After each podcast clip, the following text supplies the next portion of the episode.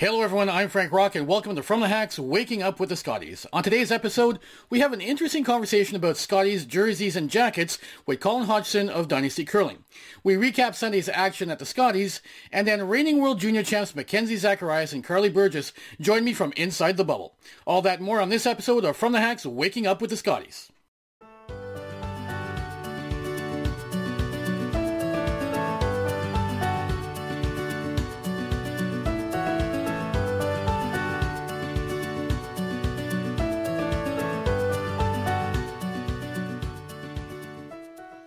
Many of you will recognize my first guest as the lead for Team McEwen of Manitoba, but Colin Hodgson is also one of the owners of Dynasty Curling. Colin joined me to discuss the process of designing the jerseys and jackets for this year's Scotties and the logistics involved in making sure each of the players received their apparel despite tight timelines and the challenges of delivery in the midst of a pandemic.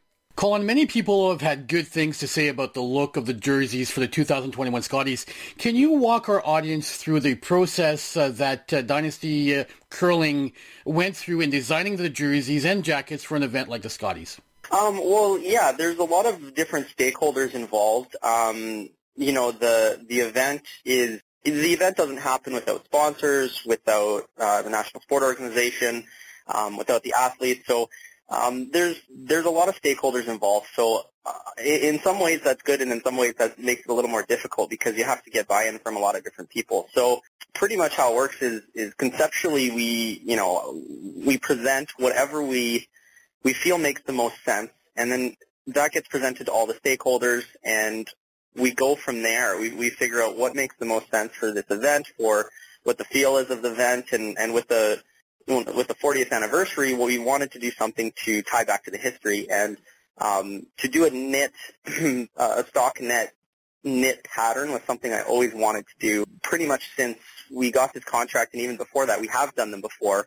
Um, the Glencoe Curling Club in, in Calgary, they designed some of these and, and that's where I found out that we actually could do it. I didn't even know this was possible. So um, our designer Kevin Hurry is just incredibly talented and what he's done with the uniforms is he's made an optical illusion um, with them. So the uniforms themselves are not knit, but the, the point is to make it, you know, still modern and tie in with the future of curling, which is players now, and you see so many youthful players out there where the sport's going. We, as a company and as an athlete myself, and working with athletes, I don't want to restrict anyone. So I think just using real knit sweaters was something that just was not plausible. Um, it wouldn't be comfortable to play in. It would be itchy. You know, what we want is have performance apparel, but look, you know, the part so to tie it back in so that we could have, you know, real conversations about, you know, with different generations. Because I know there are, you know, there's kids with their grandparents. There's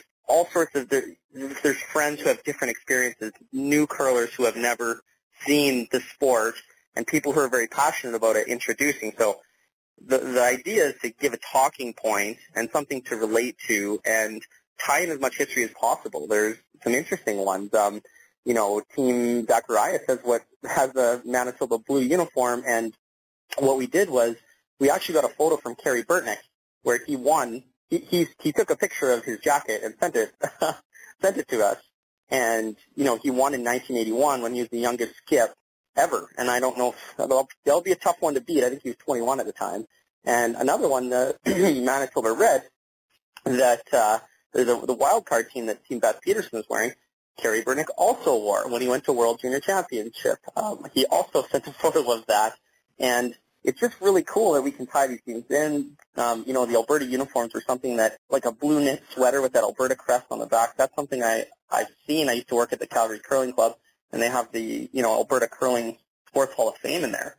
And I used to work in the kitchen, and I'd spend my coffee breaks looking at all of that history. You know, Bernie Sparks. There's there's so many great things in that in that room that I think people don't really even know. And you know, the, the whole process is we come up with a concept and we just try to execute as best we can in such a short time frame too. It's amazing that most of the uniforms weren't even printed until after PEI won because that had such an effect of all the other teams down the line.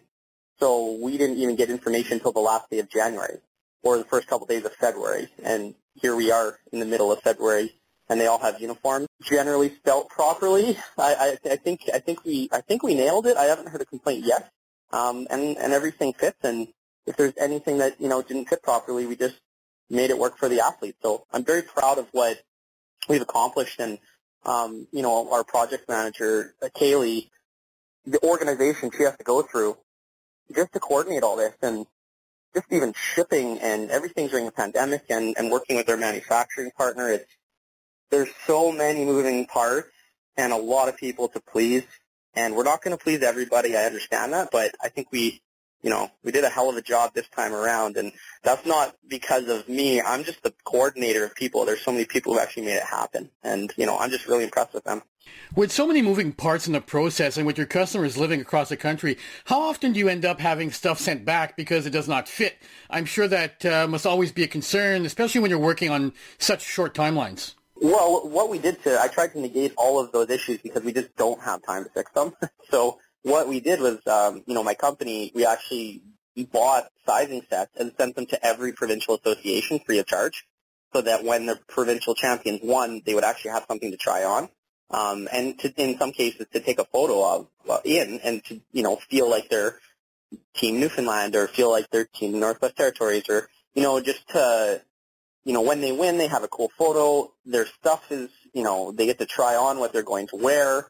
So during a pandemic, it was a little different. Um, and when we started the company, this was a big issue.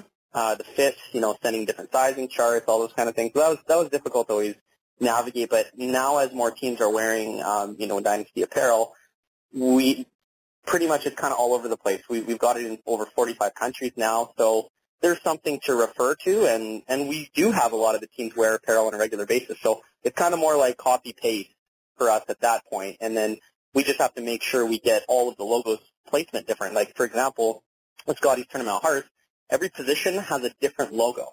So leads have Purex, second Cashmere, third Sponge Towel, skip is Scotties. So when you see that on the uniform, that means we actually have to redesign it every single time in that size for that player with their name on the back. So I don't know if anyone realizes, but it's about anywhere from 8 to 48 times the design work as, say, the Brier because of the different logo placement.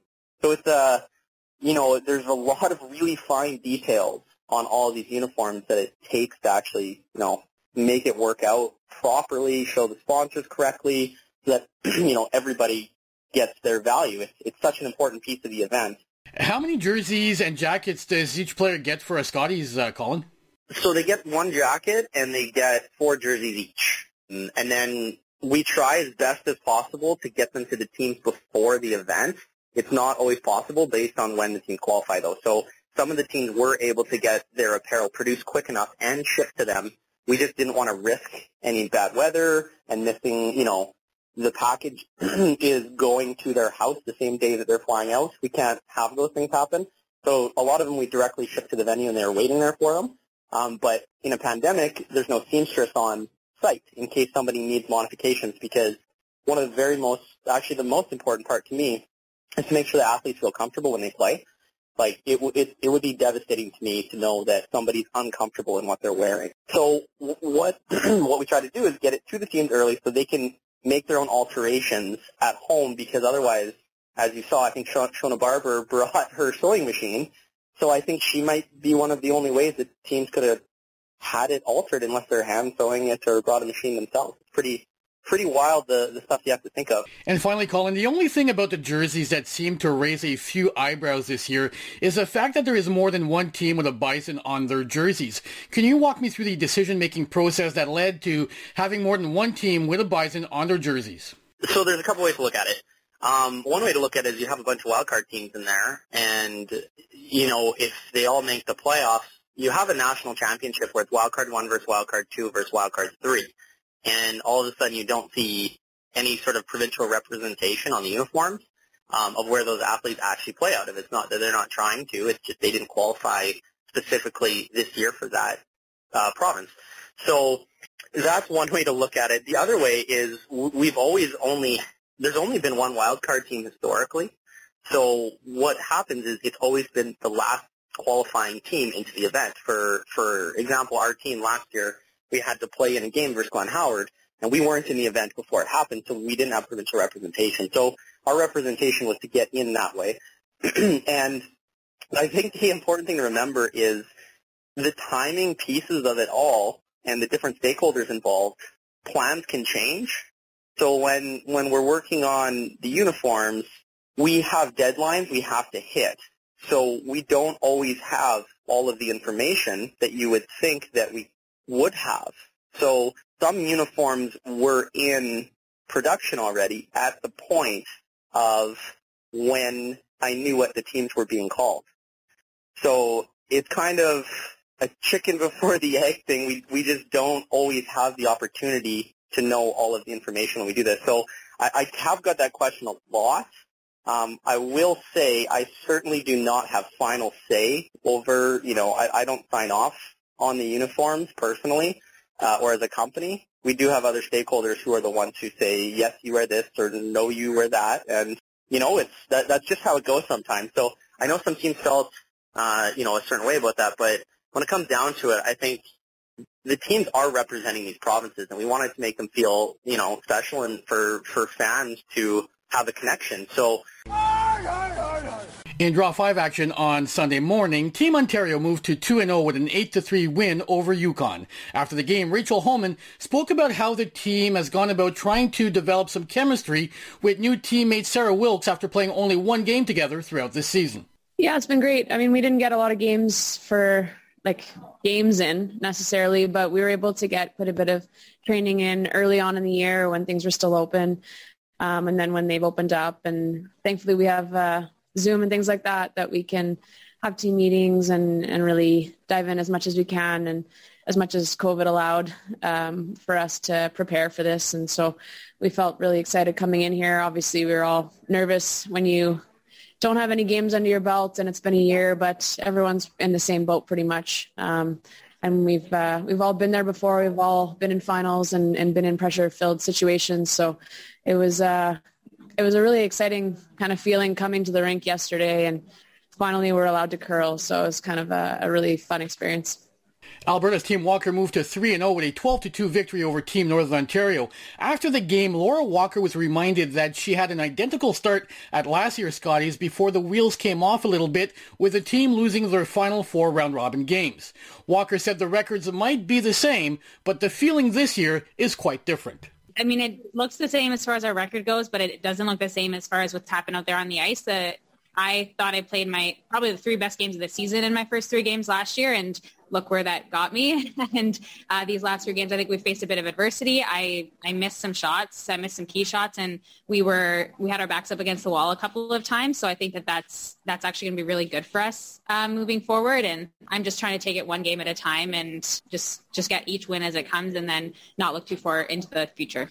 The Northwest Territories defeated Nova Scotia 9 to 5, and Team Galusha had seen their previous game cancelled after third Joanne Rizzo had fallen ill. Rizzo provided an update on her condition, and Galusha discussed how the previous 24 hours had been on her team. Thanks for everybody's concern, and thanks to Curl Canada for having such good protocols in place. They took really good care of me. They had the doctor come up to the room, and uh, so yeah, they they are doing a fantastic job. So it was just a stomach bug.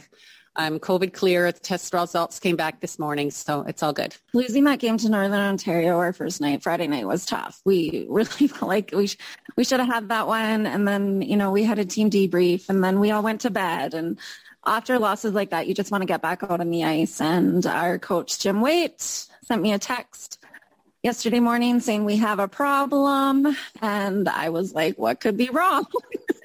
And then I found out Joanne was up all night sick. So um, it was tough. We didn't really know what the protocols were because the three of us, Margot, Shona, and I just assumed we could play with three.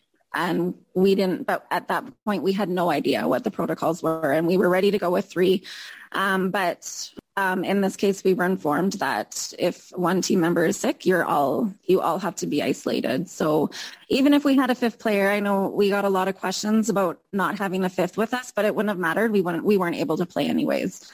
So, um, which is good because if Joanne's sick, odds are we might be sick. You just don't know. So, yeah. So we were literally stuck in our rooms for another day.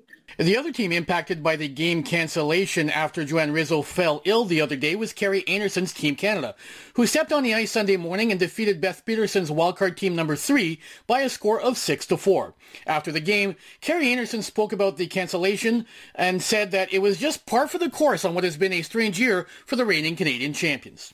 Yeah, it definitely um, changed our day. Um, we uh, we seem to have a lot of hiccups along the road, um, but it was it was nice that we got out to go and practice and uh, get a good 25 minutes in. So that was helpful.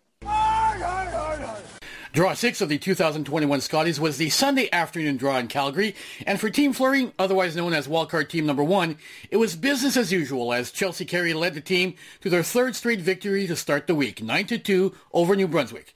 After the game, Chelsea Carey spoke about her tremendous career record at the Scotties and whether it's due to any particular reason or characteristic. Um, no, honestly, I, I, I've just been lucky. I've had some great teams, and we've managed to kind of put it together when it when it's counted, and had great runs at the Scotties. It's uh, it's an event that I love to play in, and so I think I feel very comfortable, and I get up for it, and I'm always really excited to get the opportunity to play. And I don't know if that is what it is. I honestly I don't know, but I uh, I'm I'm pretty happy about it. Team Manitoba, skipped by Jennifer Jones, moved to 2 and 1 for the week after a 14-5 win over BC. After the game, Jones said that they were not overly concerned with a big loss to Team Fleury in their previous game as they know how long of a week that the Scotties is and that there's always going to be some bumps in the road. Yeah, you definitely want to try to, I mean, get stronger as the week goes on. So if you start off a little rocky, there's room for improvement, which I thought we did today. And yesterday wasn't as bad as the uh, as the stats or maybe the scoreboard showed. We'd missed kind of the wrong shot here and there. And we had back to back misses and just got ourselves into some trouble. So we honestly we went back to the hotel room. We weren't too concerned. Um, we, we like the way we're throwing it. We feel really good with speed, and we knew that we'd come out sharp today, and we did that. So um, it was just kind of a little bump. And like I said, we thought maybe we just got it all out in one game, and we're going to be good from here on out. In other Draw 6 action, Newfoundland and Labrador moved to 2-0 to start this year's Scotties, defeating Nunavut by a score of 9-3. And in the most exciting game of the afternoon draw, Quebec came back from 6-2 down after 8 ends to win 8-6 over PEI with a steal of 2 in the 10th end.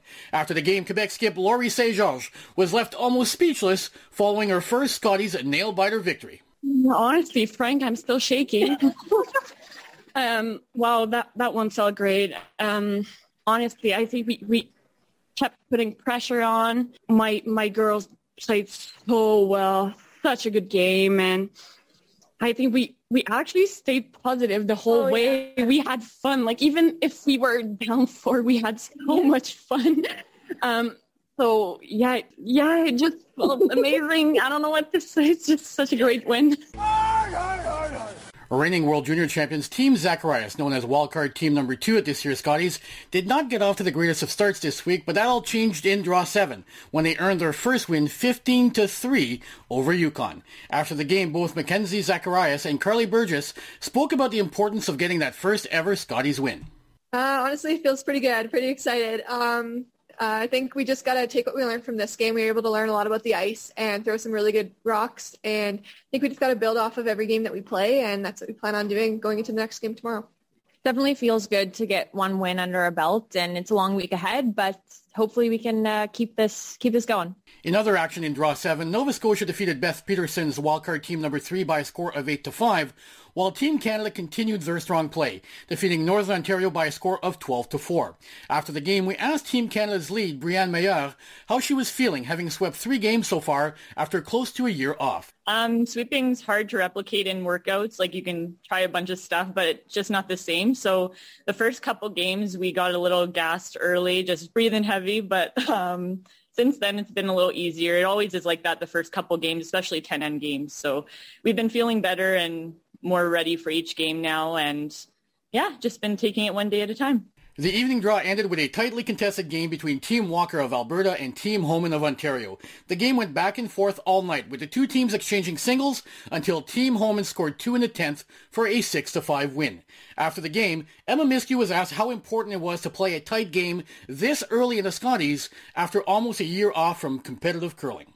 Yeah, um, I mean, they played great, and it was a battle out there. So uh, it's always good to learn the ice. It's only game three and we haven't curled in a year. So the more ends that we can play and learn the most out of all the sheets is going to help us in the end. So um, got to sharpen up a little, but overall, uh, it's it was a battle for sure. Yeah, like I, uh, Emma was kind of saying, Alberta's a fantastic team, so you always know it's going to be a close game. Uh, only draw three of the event for us, so, so we're still learning the ice and getting comfortable and trying to just get the most out of every shot. So we'll have a good debrief after that game and take what we learned moving forward. And we end today's episode with reigning World Junior Champions Mackenzie Zacharias and Karlee Burgess of Team Zacharias. Mackenzie and Karlee joined me to discuss curling in their first Scotties, having to do homework while at a national championship, and what it was like playing the reigning Scotties champs on opening night. So Karlee and Mackenzie, since this is uh, waking up with the Scotties, I thought I'd start by asking you, what's your uh, morning beverage of choice to help you get uh, going at the start of your days? I'll definitely have at least one or two cups of coffee probably when I wake up. Um, yeah, that's me. Coffee, but it's not something I drink in the mornings. It's just kind of throughout the day. So I guess like I just wake up and drink water. I have nothing else. Um, I'm usually a pretty good person to get up to. I'm not, I don't sleep in too much. So now, Karlee, it's been a few days now since you've entered the bubble, and I just wanted to take you back and ask you what it was like to enter the bubble and also what it's been like uh, your first few days inside that bubble in Calgary. Yeah, it's obviously super cool to to be able to play at the Scotties, but this this experience is so unique and there's so many different rules and regulations that we have to go through prior, whether it was isolation before coming here. We've had three COVID tests now and it's only technically day two of the tournament, but we've been here for about four or five days now. Um, and we have another COVID test upcoming on day five. So it's definitely different for sure. And we can't socialize with the other teams. And um, it's super cool to have this opportunity to be here and remember this from 2020 to year at, or 2021, sorry, um, Scotties and uh, playing with COVID in the background. So an awesome opportunity to be here, but it's definitely a different experience than any other Scotties before. Now, Mackenzie, your team had the honor of opening up the 2021 Scotties against the reigning champs at Team Einarson. Now, I realize it wasn't the same as in a regular year as there was not the energy usually provided by the crowd in that opening draw. That said, it was the opening game of your first Scotties against the reigning champs. What was that experience like? Yeah, it was definitely it was a lot to take in all at once. I feel like um, we it was our first game at the Scotties. We were playing Team Canada, and we were on end, and it was the first curling game that had been on TV in probably almost a year. So it was definitely exciting going in. I think we kind of just our nerves early, and I think um, a lot of good things from that game.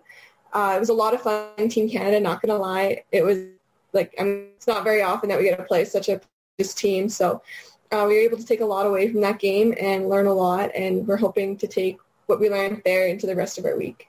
Now, I'm sure that uh, the two of you and your teammates have been dreaming of playing in the Scotties forever, and obviously, I'm sure you were eager to start playing after being off for, for most of the past year. Did you find yourselves having to rein yourselves in during the first couple of games you played to make sure that there was not too much adrenaline pumping? Yeah, 100%, definitely. Um, like speaking for myself and probably for Karlee here as well, like, like you said, we've been dreaming of this since we started curling and um, just like we've been eat, sleeping, curling like all throughout the Scotty so far. And like Karlee said too, like waking up, I've been waking up early as well, waiting to get on the ice. One, because we haven't been on the ice in so long, and two, because we're here at the Scotties and like the team we're getting to play is one of the best teams in the country. So it's just so exciting to get out there to play these teams and definitely have to kind of rein it in when we get out there and try to calm the nerves and calm the adrenaline a little bit when we step in the hack. But it's just so exciting and so amazing just to be on that ice with the Scotty symbol and just representing uh, Wildcard 2. One of the realities of playing inside of a bubble is that there are no fans in the stands. That said, I'm wondering what it's been like to play in front of hundreds of cardboard cutouts. Has it been a little disconcerting or has it been fun to look out there and perhaps see images of people you know or or images of different people's pets? well, it's actually pretty cool. You look in the stands and there's um, cats and dogs. There's people with their face painted. Um, it's kind of cool to see all the, the supporters and fans, and it was for a great cause. And um, I know my grandparents actually bought a cardboard cutout as well. So, so it, it is pretty cool to have some people in the stands, I guess you'd say. But it definitely makes it uh, very different because it's quite quiet in there. And um, we can hear the team quite well, but it's it's a different experience for sure. So, Mackenzie, I've got to ask you, what is quieter, the Scotties venue right now this week or a mid-season curling event at your local club? On the arena in Calgary right now. Um, usually in a club, there's just kind of noise everywhere with rocks running on the sheet and stuff like that. But here, because the arena is large, you can't really hear anything but the teams talking. So if nobody's shooting and if nobody's really talking or anything like that, it's pretty dead silent, which, I mean, like Karlee said, it's pretty, makes communication really easy. But it's definitely a different feeling. Um, one that's taken a little bit of time to used to, but um, definitely missing the fans out there for sure. And yesterday it was so quiet. Uh, we were actually the last game on in TSN, and we could hear the replay of a shot and Lauren screaming. So like we could hear everything. The jerseys your team are wearing this year at the Scotties are reminiscent of uh, the jerseys worn by Kerry Burtnyk and his team back in the early 80s at the Brier. How cool has it been to hit the ice with that bison on your backs this week? Yeah, I wasn't really sure what to expect when we got our jerseys, but when we saw the blue and we saw the Manitoba in the back, we were just thrilled. This is awesome. Not only represent wildcard team, but our province as well. And um, the jerseys too. At first, we didn't know that the Manitoba blue was like back in like the 80s. I think um, someone actually came up to us and like told us a story about it, and we we were just so honored to be able to get to wear this color and bring back that retro look. Yesterday was Sandra Schmirler Day. Uh, Sandra has left an incredible legacy both in the sport of curling and in the work being done through her foundation. Karlee, you come from a family with deep roots in the sport of curling. What does the name Sandra Schmirler mean to you? Yeah, I was really young. Um, I don't even know if I was by then, but um, just her legacy that she has left is phenomenal. And um, I know my parents um, always kind of looked up to her, and I think uh, my mom competed against her years prior. So it, it is pretty cool the legacy that she has left, and I hope that we continue to um, build this foundation and support it. And um, yeah, it's an awesome, awesome foundation. Just to say, it's really cool now too. We actually have the opportunity to uh, curl against her. Uh, she's about the same age as me and Karlee, and our fifth as well actually played with her uh, a couple years back too at nationals. So we are day three at the Scotties. Both of you are students with work to get done. So I'm wondering if you've actually gotten any homework done since you've been in Calgary, or has it been Netflix and nap so far? I would say Netflix for me for sure. It's Netflix for me too, but it shouldn't be. I have like a test on Tuesday that I have not started studying for, but it's okay. It's going to be fine. I'll get my schoolwork done eventually. It just might take me a while. Now, at the time that we're recording this interview, your team is 0-2, having lost against two tough teams. What's the approach now for your team the rest of the week? Have you parked those two losses? And what are going to be the keys for your team if you're going to get on track at this year's Scotties and make a run for that championship pool? Yeah, so we kind of discussed this prior to the event, um, our schedule a little bit, and we actually really liked it. We knew we had two really tough games to start off the week, but we also knew that those were going to be the games where everyone was going to be a little bit rusty and we weren't sure what to expect. So if we had to shake off a bit of rust, which I know personally I have had to do, um, then those are probably the two games to do it because they were definitely going to be tougher. Um, but now looking into the rest of the week, we're pretty confident with our schedule that we're going to be able to have some really good games, and I feel like our team's in a place that we, we're going to keep building off of every game that we play. So we're just really looking forward to the rest of the week and um, just taking it game by game again. We're not going to change that outlook on things, I think. And we're just going to see where we end up at the end of the week and hopefully we can still find ourselves at a good place in the championship pool. And I'll just add to that, like every team here hasn't had um, the amount of time and hours that on the ice prior. So um, getting those first two games in under a belt is um, obviously it was unfortunate to, to go 0 2 after those two games, but I think we have learned a lot as a team um, from those two games about ice, and we haven't played together since uh, like October. So just getting back on the ice, and we'll be improving every game. So looking forward to the rest of the week. And finally, ladies, uh, wins and losses are important, of course, but after the year we've all had, is it fair to say that regardless of what the end result might be for your team this week, just getting on the ice and competing this week in Calgary has to be the most important thing, right? Yeah, for sure. And, and we are so fortunate and um, so amazing to have this opportunity at such a young age. And um, I just want to thank Curling Canada for making this event so safe and allowing us to play because I know everyone's so pumped and thrilled to be here just to to curl and play the sport we love. So we're we're excited to be here regardless of, of the uh, scenario at the end of the week. But obviously, we do want to compete here and and uh, show that we do belong here. So and that does it for today's episode of From the Hacks Waking Up with the Scotties. Join me tomorrow when my guests will include Laurie St-Georges, skip of Team Quebec, one of the teams that have surprised many so far in Calgary, and I'm also joined by curling blogger extraordinaire Mike Fournier. We'll discuss the Scotties and also talk about his upcoming trip to the bubble to compete in the Brier.